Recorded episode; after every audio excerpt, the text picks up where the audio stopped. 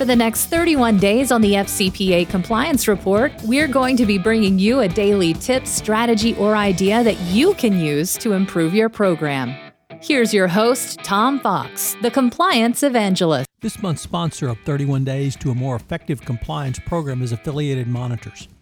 Founded in 2004, Affiliated Monitors provides professional, independent integrity monitoring and ethics and compliance assessments nationally and internationally and across almost all industries.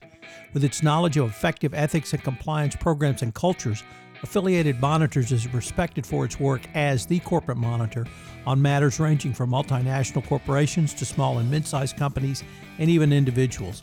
Having served in over 750 monitorships, no one has more experience as an independent monitor than the team at Affiliated Monitors. For more information on how an independent monitor can help improve your company's ethics and compliance programs, visit this month's sponsor, Affiliated Monitors, at www.affiliatedmonitors.com. I'm often asked about the franchisor liability under the FCPA. Franchising has been a successful model in the United States, and now many corporations are looking at overseas expansion opportunities through franchising. Franchise law has become well developed across the United States, with many states developing laws to protect the rights and obligations of both parties in a franchise agreement. According to a 2008 survey from the International Franchise Association, nearly of nearly 1,600 franchise systems, two thirds of respondents currently franchise and operate in non U.S. markets, and three quarters have a plan to do so by in initiating international expansion. There are no reported FCPA enforcement actions regarding franchisors. However, the factors in a franchise relationship would lead one to clear to conclude that clear FCPA responsibility of a franchisor for the overseas actions of its franchisees.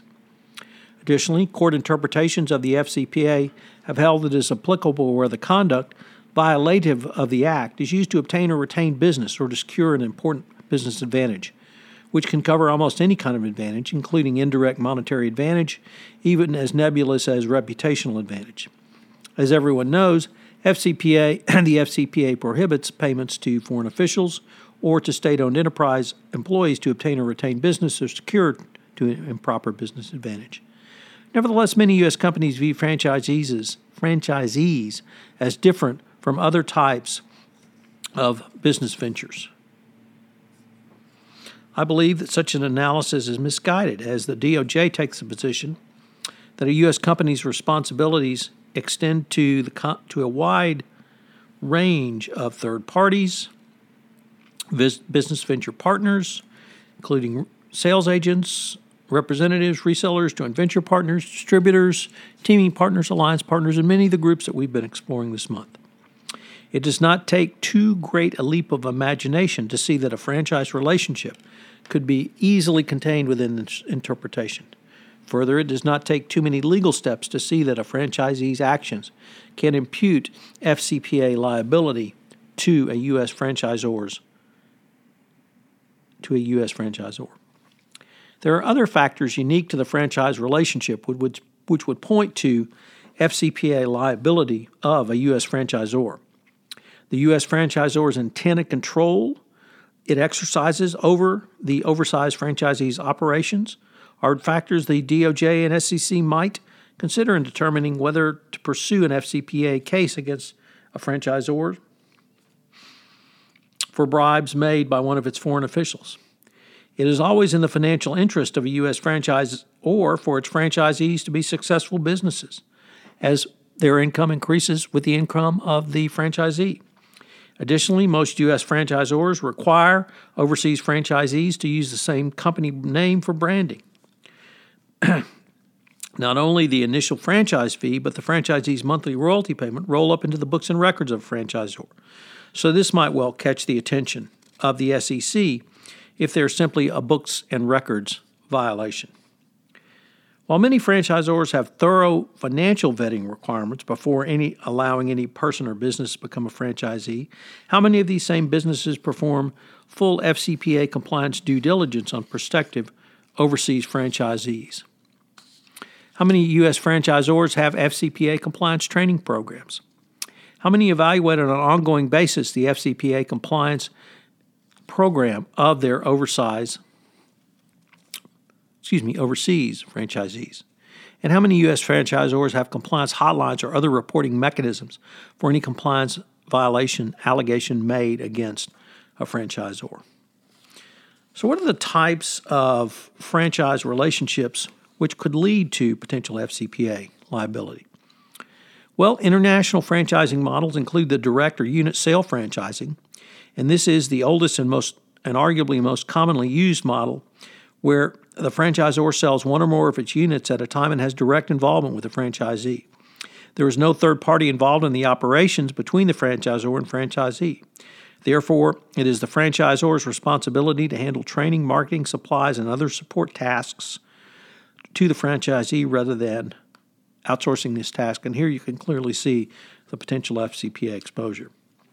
Another model is the area development or multi unit franchising. In this type of model, the U.S. based franchisor employs an area, area developer who operates or controls multiple local franchises in a specified area, sometimes with an exclusive area.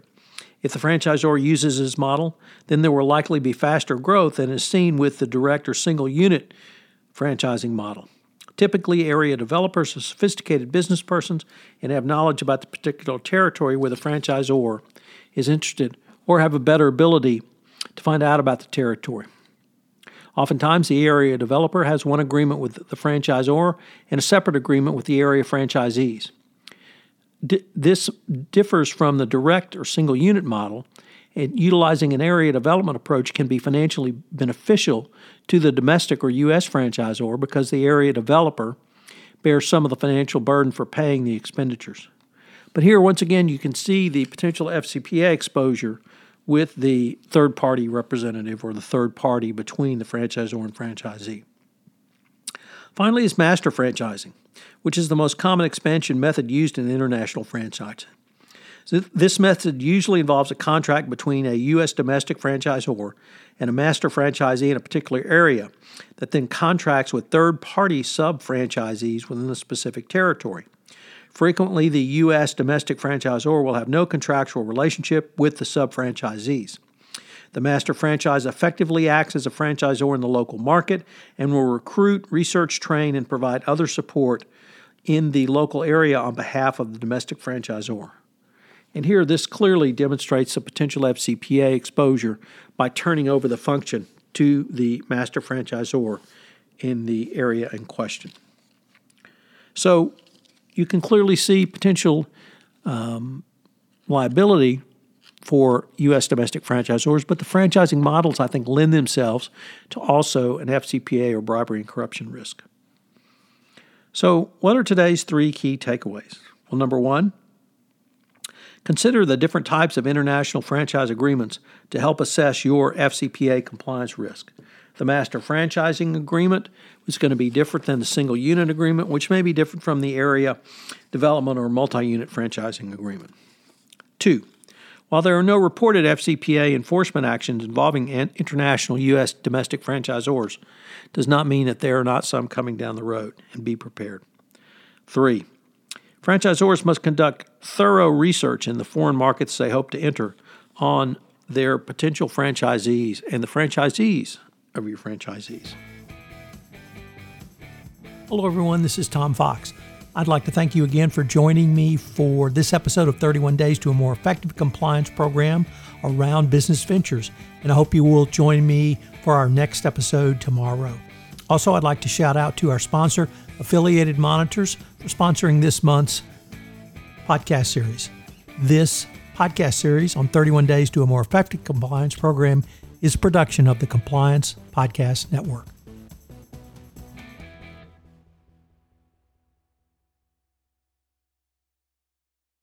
This podcast is a part of the C Suite Radio Network. For more top business podcasts, visit c-suiteradio.com.